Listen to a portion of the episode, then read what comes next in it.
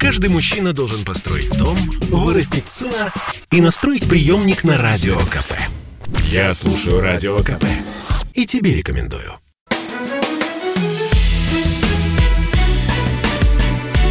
Бофт знает.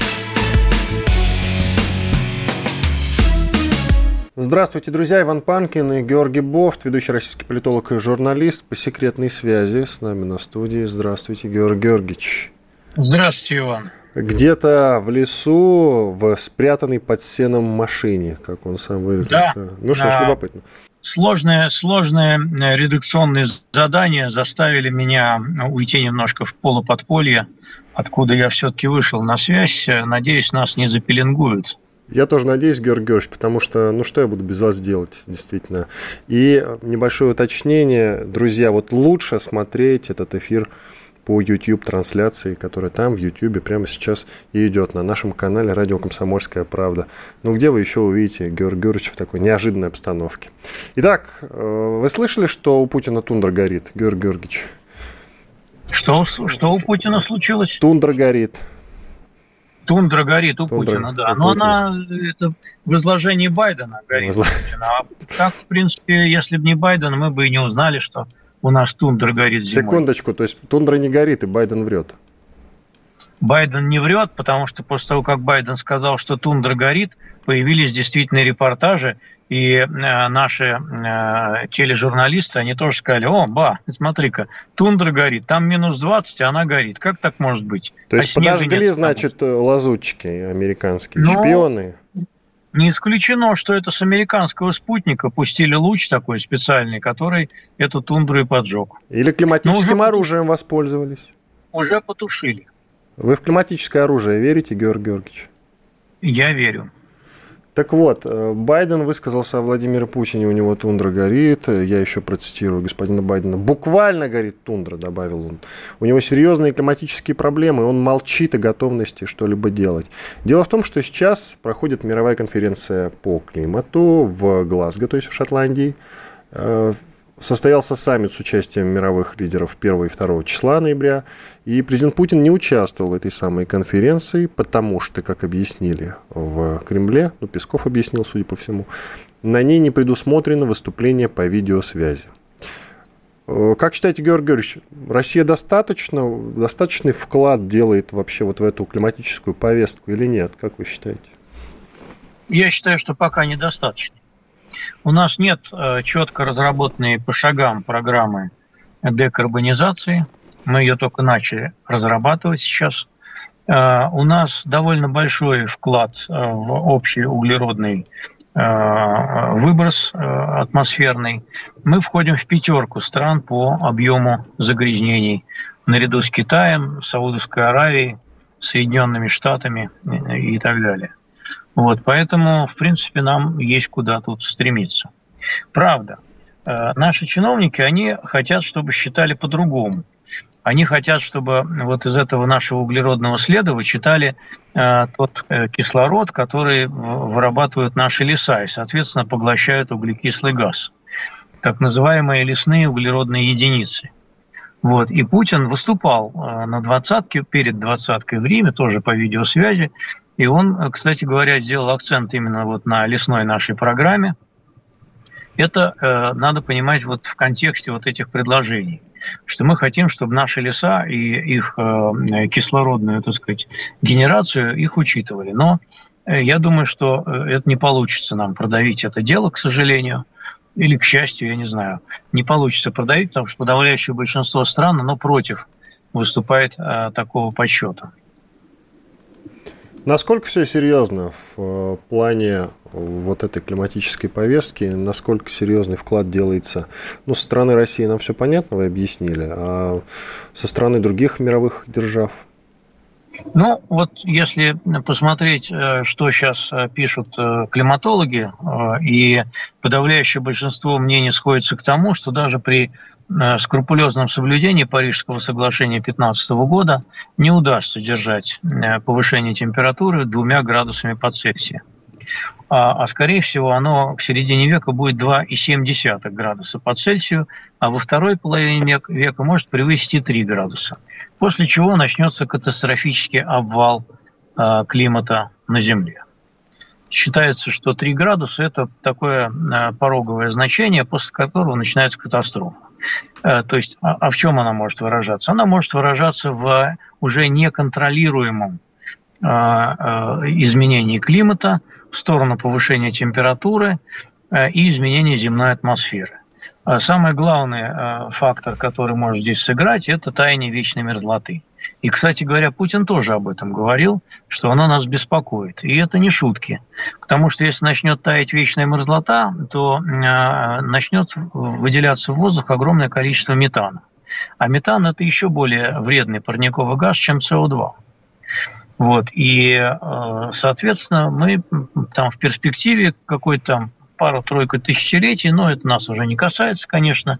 Мы можем превратиться в какую-нибудь Венеру, например, или Марс. Там. Ну, мне кажется, Венера нам подходит. Забавно. Кстати, про климатическое оружие, коли уж заговорили, сегодня в 22 часа выйдет э, спецпроект о климатическом оружии, где один уважаемый человек, абсолютно серьезный, работавший в свое время на закате существования СССР в КГБ, рассказывает историю о том, как где-то в Москве существует организация, сотрудники которой имеют в своем распоряжении некую аппаратуру, на которой есть набор кнопок, нажав одну из которых можно вызвать, ну, например, над зданием «Комсомольской правды» дождь. Представляете, Георгий Георгиевич? Вот если сегодня послушайте в 22 часа этот спецпроект, узнаете подробности. Я Без к тому времени доеду до надежной связи и, наверное, послушаю. Ну, вы в особенных условиях, я вам лично могу кинуть сейчас в Фейсбуке, Георгий А вы мне киньте ссылочку, да. да, это будет правильно. Вот, у вас есть, видите, замечательная возможность, вы знакомы со мной. Георгий Георгиевич, мы что делаем сегодня? Отмечаем День народного единства. А этот праздник, он молодой относительно, ему там сколько, 16 лет, он в 2005 году был установлен Владимиром Путиным. И любопытный момент, он установлен в честь важного, как пишут многие СМИ, события в российской истории. Освобождение Москвы от польских интервентов в 1612 году. Ну, исторически связан, разумеется, с окончанием смутного времени на Руси. Георгий Георгиевич, вы как считаете, вот можно ли было придумать другой повод? Или этот повод действительно важен с исторической точки зрения? А, ну, вы знаете, у меня историческое образование, к сожалению. Я, знаю. Я могу сказать, что именно 4 ноября, значит, 612 года ничего э, не произошло. Вот. А, если не считать того, что а, в дореволюционной России э, это был праздник Казанской иконы Божьей Матери которая действительно э, почиталась э, очень э, высоко и была в том числе в ополчении Минина и Пожарского и сыграла вот такую вдохновляющую роль для действительно освободителей Москвы. Само же смутное время кончилось уже в следующем году, в 13-м, весной, когда на престол зашел Э, Михаил Романов. Так что ни окончание смутного времени, ни освобождение Москвы от поляков, оно не попадает на 4 ноября. Вот. И я думаю, что э, в свое время этот праздник, э, который ввели, кстати, при Ельцине еще, а не при Путине, вот, на 4 ноября назначив, значит, он все-таки был придуман искусственно в достаточной степени с одной стороны, чтобы вот э, приурочить его так завуалированно к этому э, празднику иконы, а с другой стороны, чтобы сохранить э, привычный выходной день в ноябре. Вот так примирили коммунистов и, значит, э, православных таким образом. Много сообщается о том, что россияне до сих пор не понимают смысл праздника 4 ноября. А ведь глобально какой у него смысл на данный момент, с учетом того, что я уже обозначил, и вы сказали, ваш комментарий. Так смысл-то глобально у этого праздника какой? Вы бы как его сформулировали? Я бы сформулировал, что смысл пока не найден. Я не вижу никакого смысла именно вот э, в Дне народного единства, потому что я не вижу никакого единства в стране. Его нет. Ни по каким вопросам, э, которые касаются и этических проблем, политических проблем. Э, нет единства по вопросу видения будущего нашей страны, вообще куда мы идем. Э, нет единства по поводу системы ценностей, которые мы так сказать, должны разделять как нация. Никакого единства нет. Нет единства между богатыми и бедными. А, может быть, вот, не знаю, если бы нам сейчас угрожал какой-то внешний враг, тогда было бы единство э, против, в борьбе против внешнего врага, каких-нибудь фашистов немецких, которые вдруг на нас напали бы. Но поскольку на нас никто не нападает, то даже агрессивный блок НАТО, как говорит в советское время, он тоже не вызывает единства в том, чтобы сплотиться против НАТО, поскольку угроза его не очевидна для многих. Ну как нет врага? Вон Байден клевещет на нас, гадости рассказывает. Ну, Врет, зараза. на это. 78-летнего человека, ну перестаньте, э, он не похож на Гитлера, совсем страшного и ужасного, вот, которого надо бояться. Он даже не похож на Мао Цзэдуна, которым пугали советских людей э, в свое время. И даже на Иосифа Брос Тита, с которым воевал Сталин на последних, значит, э, годах своей жизни, он тоже не похож. Он с такой довольно дряхлой старикашкой. И, кстати говоря, как я и предсказывал, опять же, в разговоре с вами. Меня посещают какие-то прозрения. И, как я и предсказывал, отношения с Байденом э, по факту оказались лучше, чем отношения с Трампом. Э, поскольку мы пытаемся нащупать какую-то почву для взаимодействия, и, по крайней мере, нет такого катастрофического обвального ухудшения наших отношений, как было при Трампе. Сделаем паузу, Георгий Георгиевич. И, кстати, в Москве есть площадь Иосипа Бростит, чтобы вы знали. Я не знаю, в курсе вы или нет. У Но станции уже... метро Профсоюзная. Делаем паузу. Иван Панкин и Георгий Бофт. Через две минуты продолжим. Это спорт неприкрытый и не скучный. Спорт, в котором есть жизнь. Спорт, который говорит с тобой как друг. Разный, всесторонний, всеобъемлющий. Новый портал о спорте – sportkp.ru О спорте, как о жизни.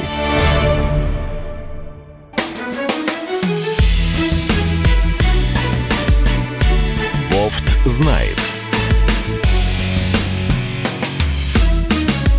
Иван Панкин и Георгий Бофт, известный российский журналист и политолог. И так выяснили мы, что, оказывается, несмотря на то, что Сталин воевал, ну, в кавычках, разумеется, так скажем, бодался немножко с Иосипом Брос Тито, его площадь, тем не менее, все-таки есть в Москве. Причем почти в центре, неподалеку. И куда только смотрят коммунисты, Георгий Георгиевич, куда только смотрят коммунисты. Ну, вы знаете, с, с Иосифом Тито помирился уже Брежнев окончательно, поэтому это в брежневские времена и назвали эту площадь, э, я подозреваю. Ну, да, наверняка в брежневские времена. Вот, э, они даже с ним целовались, и, э, в общем, неплохие были отношения. Э, построены, да, от площади к центру идут та-та-та, 84. Сейчас я посмотрю, кстати, когда эта площадь появилась, просто стало интересно вдруг внезапно. Давайте к Рашкину и к Лосю лучше перейдем, Георгий Георгиевич. Мы, по-моему, с вами ни Лося, ни Рашкина не обсуждали. Что вообще думаете по поводу этой истории? Мутной довольно-таки.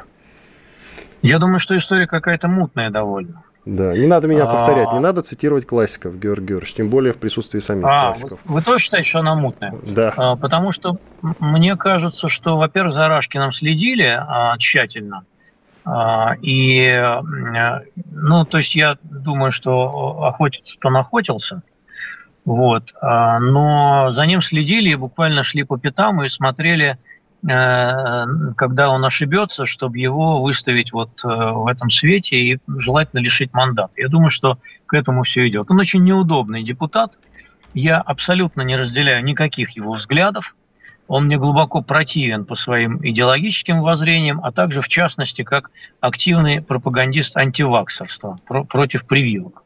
Вот, поэтому э, некоторые злорадства я, конечно, испытываю, но если говорить объективно, то, э, в общем, это была, ну, не совсем подстава, но э, это был неудобный депутат оппозиционный, который не вписывался в общую конформистскую канву, э, которую проводит Зюганов в своей партии, и поэтому от него с радостью избавиться, я думаю, в результате из Думы попрут.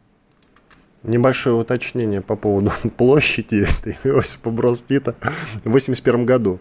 В 1981 году она названа, собственно, ну, уже на закате творчества Леонида Ильича. Но все-таки я, все-таки я попал. Ну да, попали, попали. Я поэтому и уточнил, чтобы все знали, как вы умеете попадать.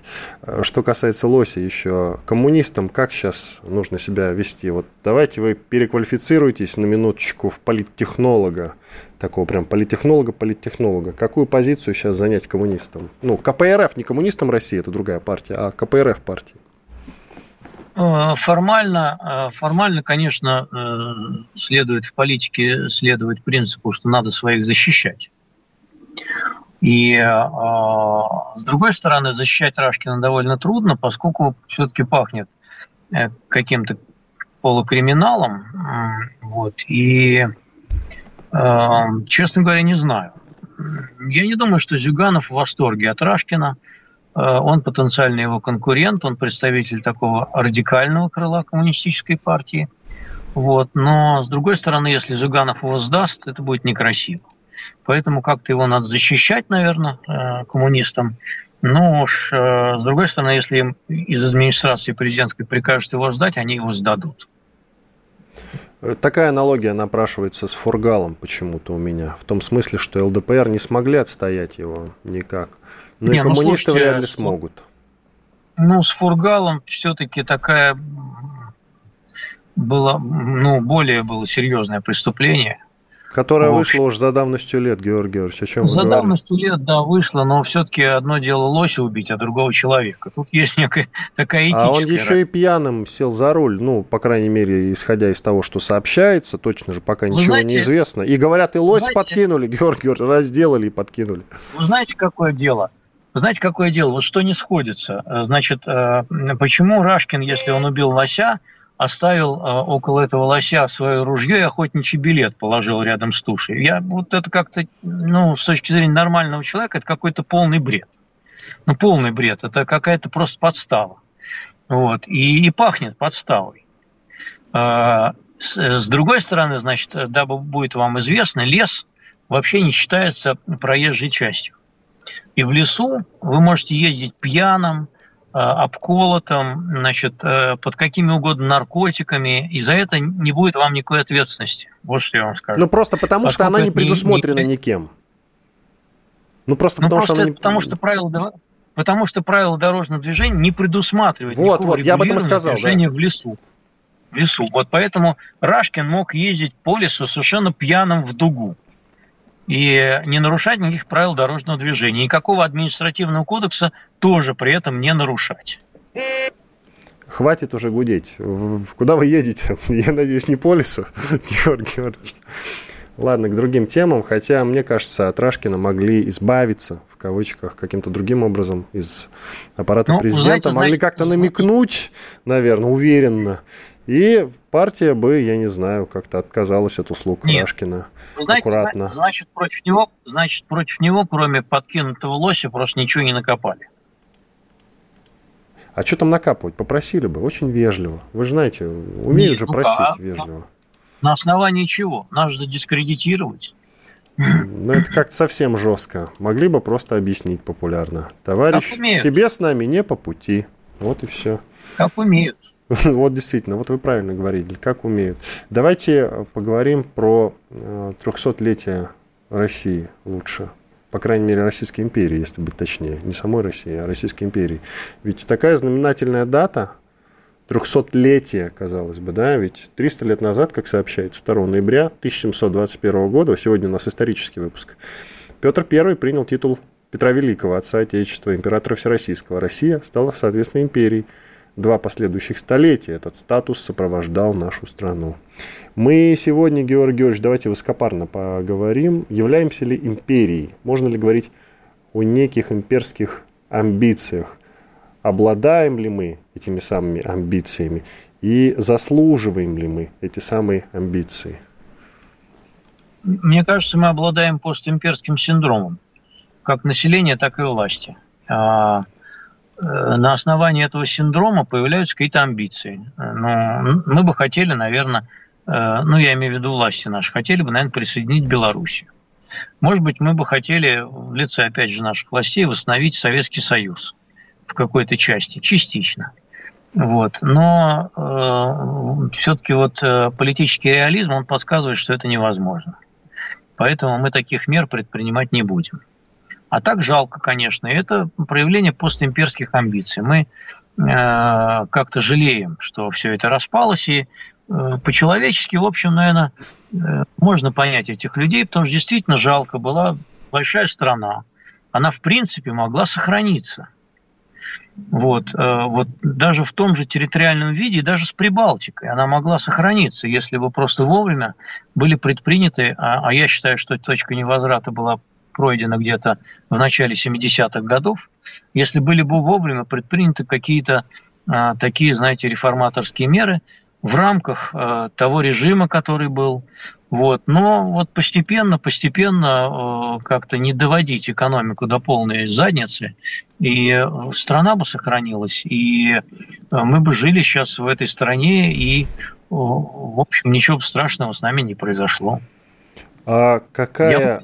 из двух стран в большем смысле и в большей степени империя? Российская империя или Советский Союз?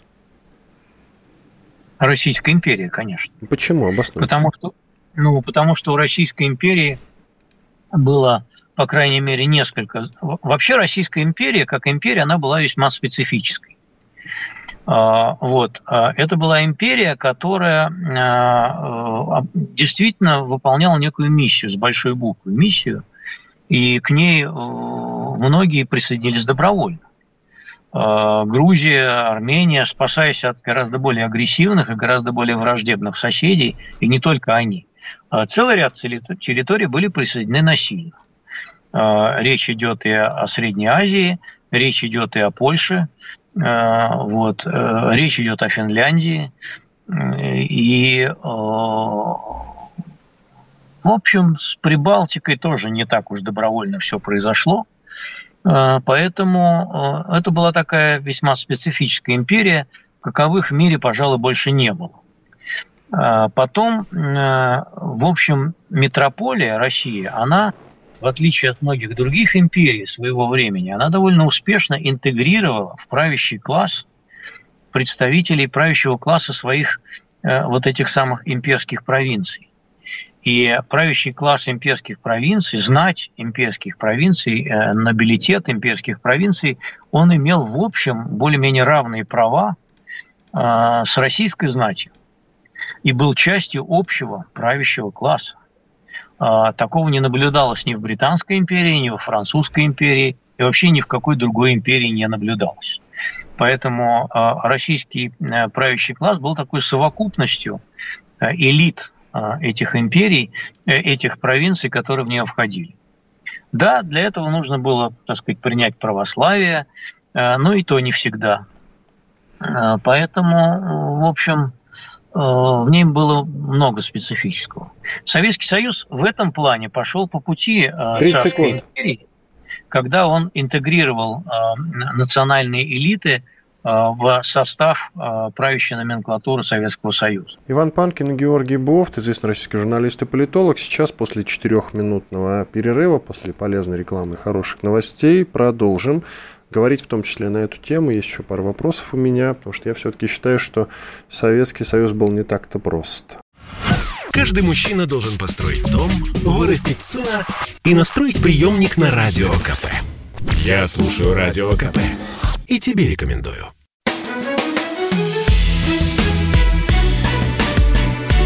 Бофт знает.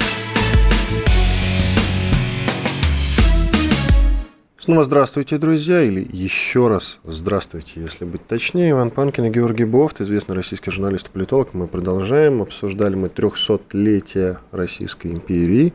Продолжим этот разговор в рамках как раз беседы о том, почему как-то тихо проходит Хотя и нет никаких торжеств, чтобы сказать, что тихо проходит торжества, ничего не проходит. Вообще, хотя могли бы как-то это дело отметить. Но почему-то не отмечается. Хотя бы по телевизору были бы какие-то концерты, какие-то фильмы исторические. Но что-то я вот как-то не заметил, особенно заполоненность э, телевизионной сетки какими-то специальными историческими фильмами, подобранными в тему как раз. Георгий Георгиевич, а ведь я анонсировал, что в рамках вашего рассуждения по поводу того, что Российская империя была в большей степени империей, чем Советский Союз, скажу вот какую информацию. Российская империя э, как-то не особенно как раз-таки действовала э, как держава, что называется, за пределами своей территории. То есть как-то не очень активно захватывала чужие территории и осваивала в том числе.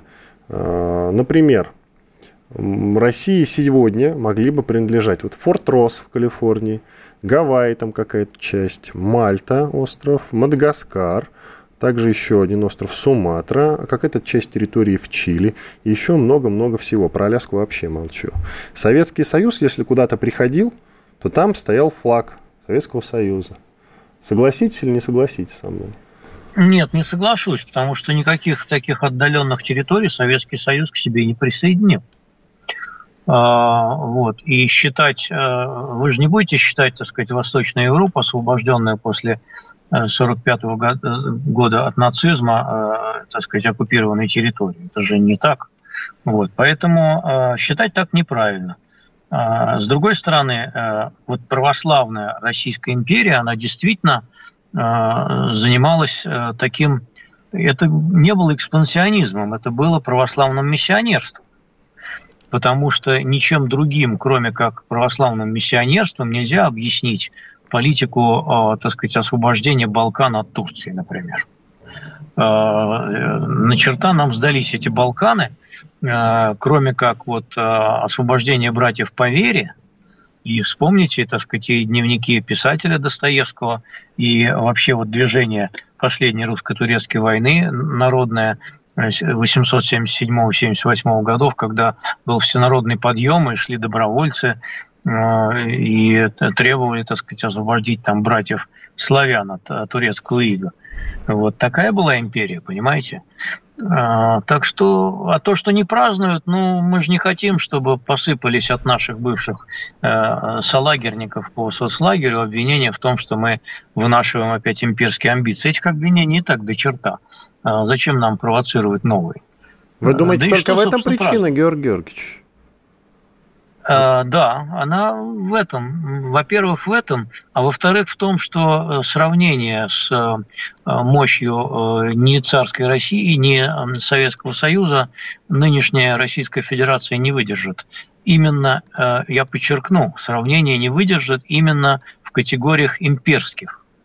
Это другое государство, и сравнивать ее, так сказать, по мощи с империей, оно неправильно – во-первых, это несопоставимые вещи.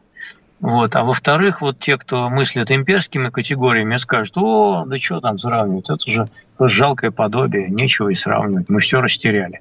Хотя, э, вот если рассуждать в других категориях, то мы не растеряли, а на самом деле избавились а кое от кого избавились, ну не знаю, как насчет избавились, знаете, под каким предлогом-то уходили из тех же Джибути, вот африканская территория, Мадагаскар, э, все, что я перечислил только что, Гавайи. Ну что значит, что значит уходили? Так я, были... я озвучу, Георгиевич, вы продолжите. Военные, военные базы это одно, а уходили это другое. Там не базы были, они... там не базы были, поселения, Георгий Георгиевич, не базы, поселения.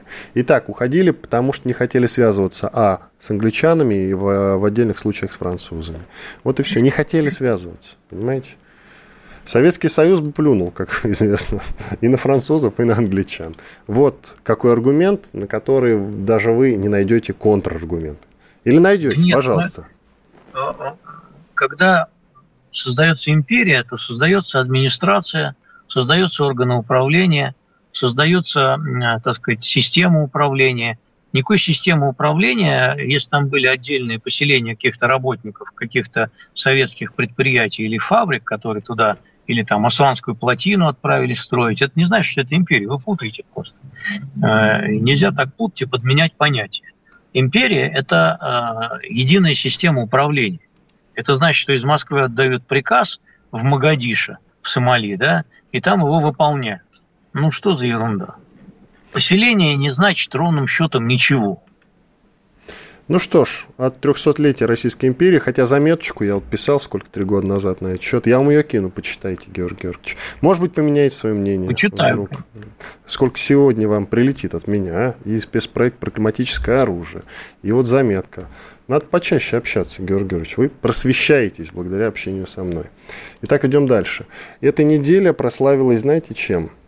А, сразу несколькими эпизодами обнаженки на фоне культурных и даже не знаю, как правильно сказать. На фоне храмов, скажу проще. Вот одна девушка в трусах сфоткалась на фоне Исаакиевского собора, так ей прилетело за это. А, значит, другая... А, парень с девушкой, таджик и русская девушка, значит, сделали фото в Москве, по-моему, на Красной площади, э, как она якобы делает этому молодому человеку, с позволения сказать, минет. Самого минета не было, как, насколько вы понимаете, но по 10 месяцев в колонии обоим прилетело. После этого гражданин Таджикистана, кстати, будет выдворен с территории России э, обратно на родину. Как вы считаете, справедливо или нет? А что это вы замолчали, Георгий Георгиевич? Вас что-то смутило? Вы знаете, э, есть нарушение общественного порядка. Ну, факт, как бы, изображение минета э, в форме полиции. Есть э, нарушение общественного порядка, и, в принципе, можно было ограничиться административным штрафом, вот. Но поскольку у нас теперь, значит, закручивание гаек дошло до сферы морали и этики, то э, решили не ограничиваться и решили посадить. Это сверхжесткое наказание, я считаю, что оно несправедливо. Э, как вообще несправедливо э, сажать на реальные сроки людей за так называемое оскорбление чувств верующих, при том, что ни храм Василия Блаженного – не Исаакиевский собор. Нет, Исаакиевский собор сейчас действующий храм, но за, за э, фотку на фоне его не посадили, за фотку на фоне Исааки... Э, Василия Блаженного. Да, который не действующий храм, почему-то посадили. В чем тут логика, я не очень усматриваю. Ну и вообще, э, это э, репрессивное законодательство, и в принципе это неправильно, что за это сажают. Я с вами полностью согласен. Особенно, конечно, девушку жаль. Девушку жаль. В 10 месяцев Да я колонии. и посмотрел из задницы, ничего, в общем, красивая. Да, и та, и другая, и питерская, и московские, обе красивые девушки, безусловно.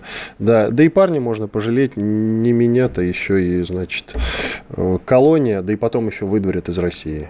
Ну вот, доиграли, что называется. Я бы хотел посмотреть на этих верующих. Я никогда не видел ни одного оскорбленного верующего. Между прочим, я тоже крещен Они, по а православным обычаям, на секундочку. А вы, а вы заметили, что ни один представитель Русской Православной Церкви не высказался по этому вопросу?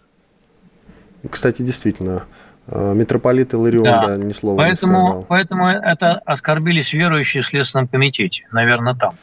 Вот, а больше никакие верующие не оскорбились. Ну, я не знаю, вы верующие или нет, я же только что сказал, крещен по православным обычаям. Почему я вот не оскорблен? А ведь я тоже в храм захаживаю иногда, но я вот как-то вот не оскорбился. Интересно, почему? Может, я неправильный верующий, Георгий Георгиевич? Растолкуйте, пожалуйста. Что со мной не так? Мне трудно э, судить о вас как о верующем, поскольку я человек не воцерковленный, и поэтому воздержусь от каких-либо комментариев. Как светский человек я могу сказать, что эти э, мракобесные репрессивные законы, они чрезмерны. И как надо оскорбиться? Вот что понять суд оскорбившегося человека в том смысле, что кто и как его оскорбляет. Вот разобраться бы, да, к сожалению, нельзя влезть, залезть в чужую голову, но очень бы хотелось понять формулу оскорбления, как оскорбляются люди. Вы знаете, а, больше, вы знаете, больше логики было в уголовном приговоре по делу Пусирайт, которые плясали и исполняли какие-то непотребные песни. В храме буквально... Христа Спасителя в 11 или да, 12 году это Христа было. Спасителя. Да. Там логики было больше. А так, понимаете, если мы уже будем Э, за э, фотки на фоне храмов, ну пусть даже и скобрезные уже сажать, это какое-то, мне кажется, уже мы куда-то пошли совсем не туда. Вы знаете, анекдот же ходил, как раз вот после дела Пусирайт, Пусирайот, э, ходила шутка такая, ребенок, значит, отпрашивается на прогулку и говорит маме, что будет заниматься чем-то непотребным. Одно перечисляет, другое перечисляет, мама никак не реагирует. И у ребенка уточняет у нее, мам, ну что, мне вообще чем угодно заниматься можно? Ты меня отпускаешь, да? Да, только в храме не танцуйте. У нас э, сейчас перерыв намечается, если я правильно понял, где-то через минутку, да? Да, где-то так. Итак, э, дело Ивана Сафронова на пути, в общем-то, к обвинительному приговору. Там же новый эпизод появился, мы его успеем обсудить уже после перерыва. Э, Георгий Георгиевич, вы же слышали, да, что, по крайней да, мере, уже какая-то конкретика, вот у нас 20 секунд, какая-то конкретика появилась. Я думаю, что после перерыва сейчас мы подробно обсудим, в чем же суть, суть и э, дело, потому что до этого мы никакой конкретики реально не слышали. Тут хоть какой-то маленький эпизод появился, из которого что-то там следует. Обсудим уже после перерыва. Слухами земля полнится. А на радио КП только проверенная информация. Я слушаю «Комсомольскую правду» и тебе рекомендую.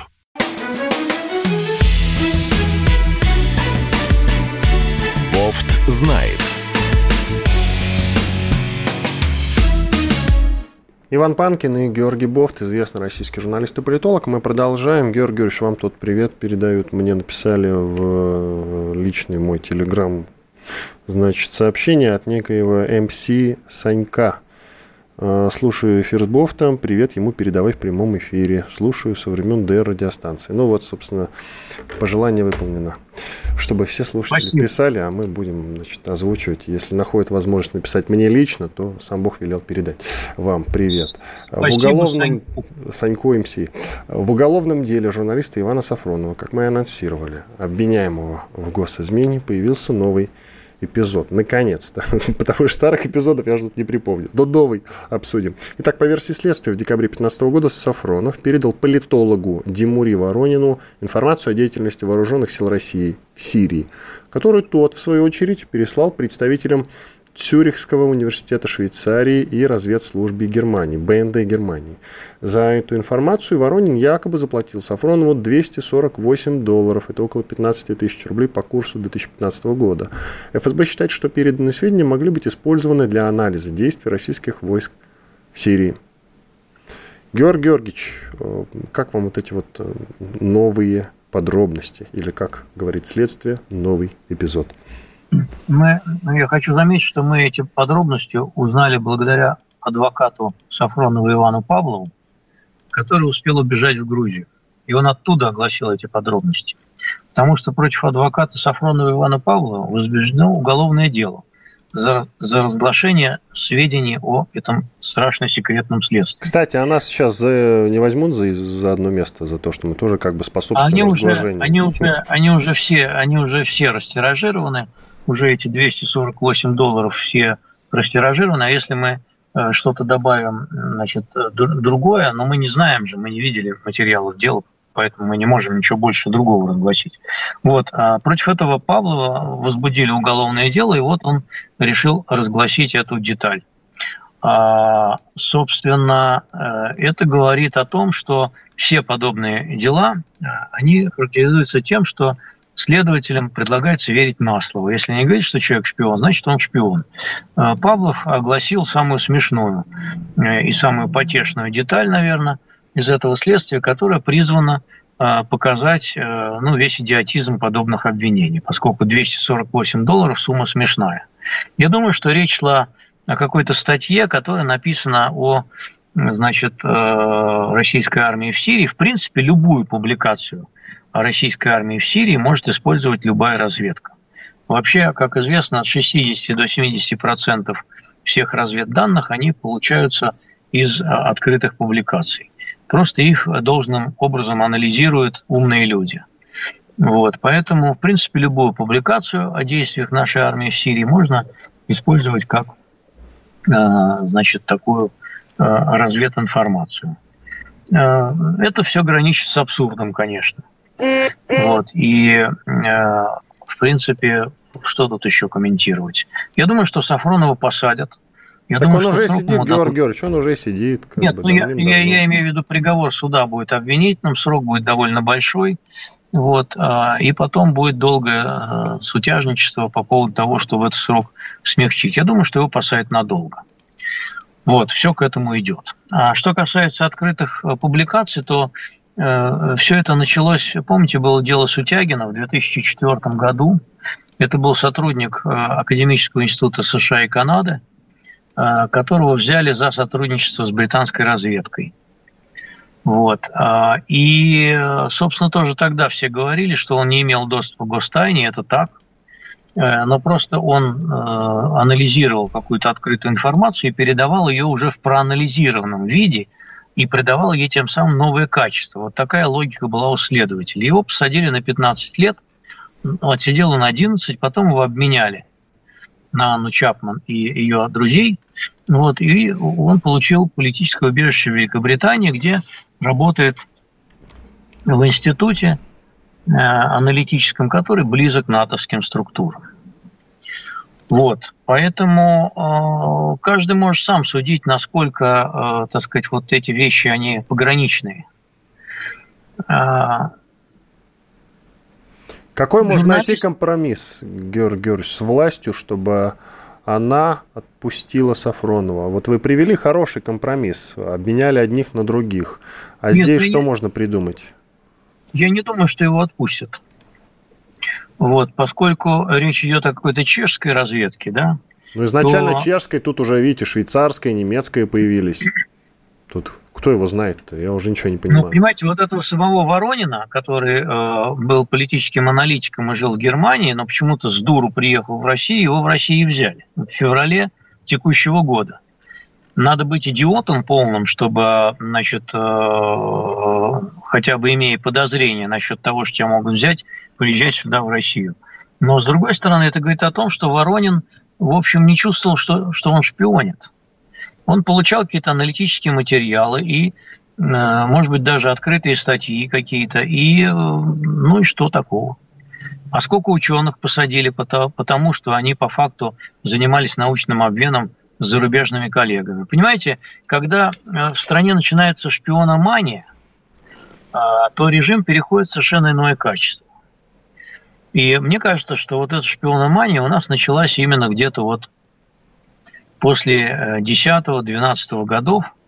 И сейчас, э, в принципе, любой, любой научный контакт с зарубежным ученым может быть истолкован как шпионаж. Э, и вот дело Сафронова показывает, что и гуманитарная сфера от этого не защищена. Он журналист. Он в прошлом журналист, он работал уже в Роскосмосе на Рогозина, а до этого ну, работал он, в президентском он пуле. Работал, он работал в Роскосмосе на Рогозина не потому, что он был аналитик по Роскосмосу, а потому, что он был в данном случае скорее по пиару вот, и по связям с общественностью. А, и больше ни почему. А, какой он еще может быть специалист? У него гуманитарная так сказать, специальность. И вот это такой прецедент, который, в общем, один из первых получается, потому что в данном случае мы имеем дело э, со специалистом в гуманитарной области, которого обвиняют в том, что э, вот его писание, его статьи, они носят шпионский характер. Ну, это шпиономания чистой воды. Я не думаю, что там что-то серьезное есть на самом деле. Вот э, какие-то там Наверное, какие-то вещи пограничные, наверное, какие-то вещи, которые э, человек параноидального свойства и э, который видит во всем шпионов, он, наверное, скажет, что это шпионаж. Ну и что? Э, в бытность, когда, э, значит, у нас были другие времена, работники посольств всяких иностранных, они и встречались с журналистами российскими.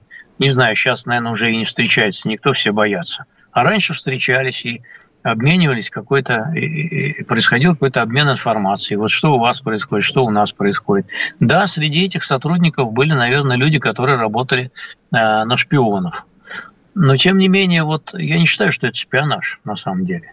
Георгий Георгиевич, вот мы, конечно, с вами не верим, потому что не хочется верить, но целиком полностью ведь отрицать не можем какой-то причастности возможной, подчеркивание, двойное подчеркивание Сафронова какому-то шпионажу, хоть и незначительному, тем не менее.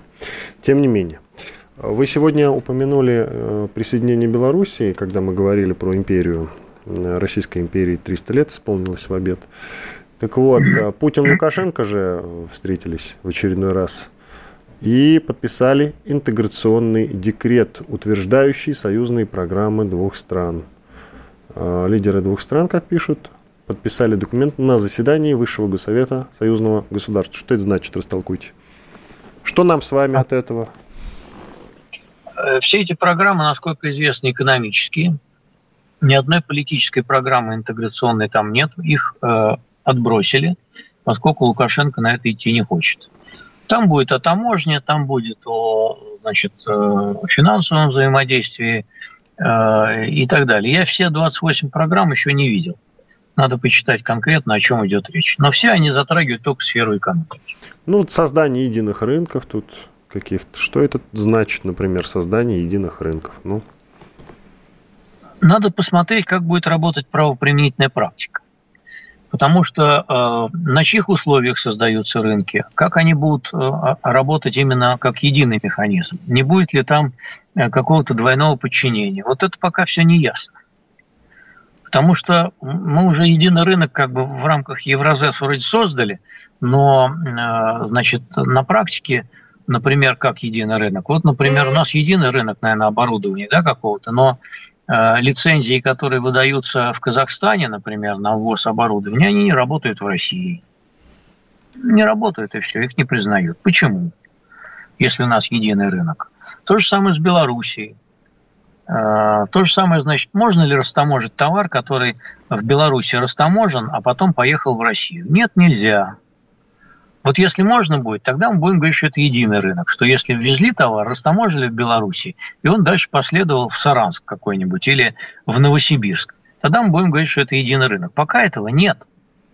Пока никакая растаможка, которая осуществлена в Беларуси, а мы в едином таможенном союзе, елки-палки, как так может быть? Она не работает в России, понимаете? 30 секунд, Георгий Георгиевич. Ну что ж, подводим итоги дня сегодняшнего да и вообще недельного. В общем, неделя без особых происшествий, но хотелось бы, чтобы таких дел, как, э, например, э, с девчонками и мальчишкой, которые фоткаются на фоне храмов в непристойном виде, было все-таки поменьше. Если запретов будет поменьше, то, может быть, и таких эпизодов тоже будет меньше. Панкин и Бофт были здесь, остались довольны. До свидания. Спасибо. Бофт знает.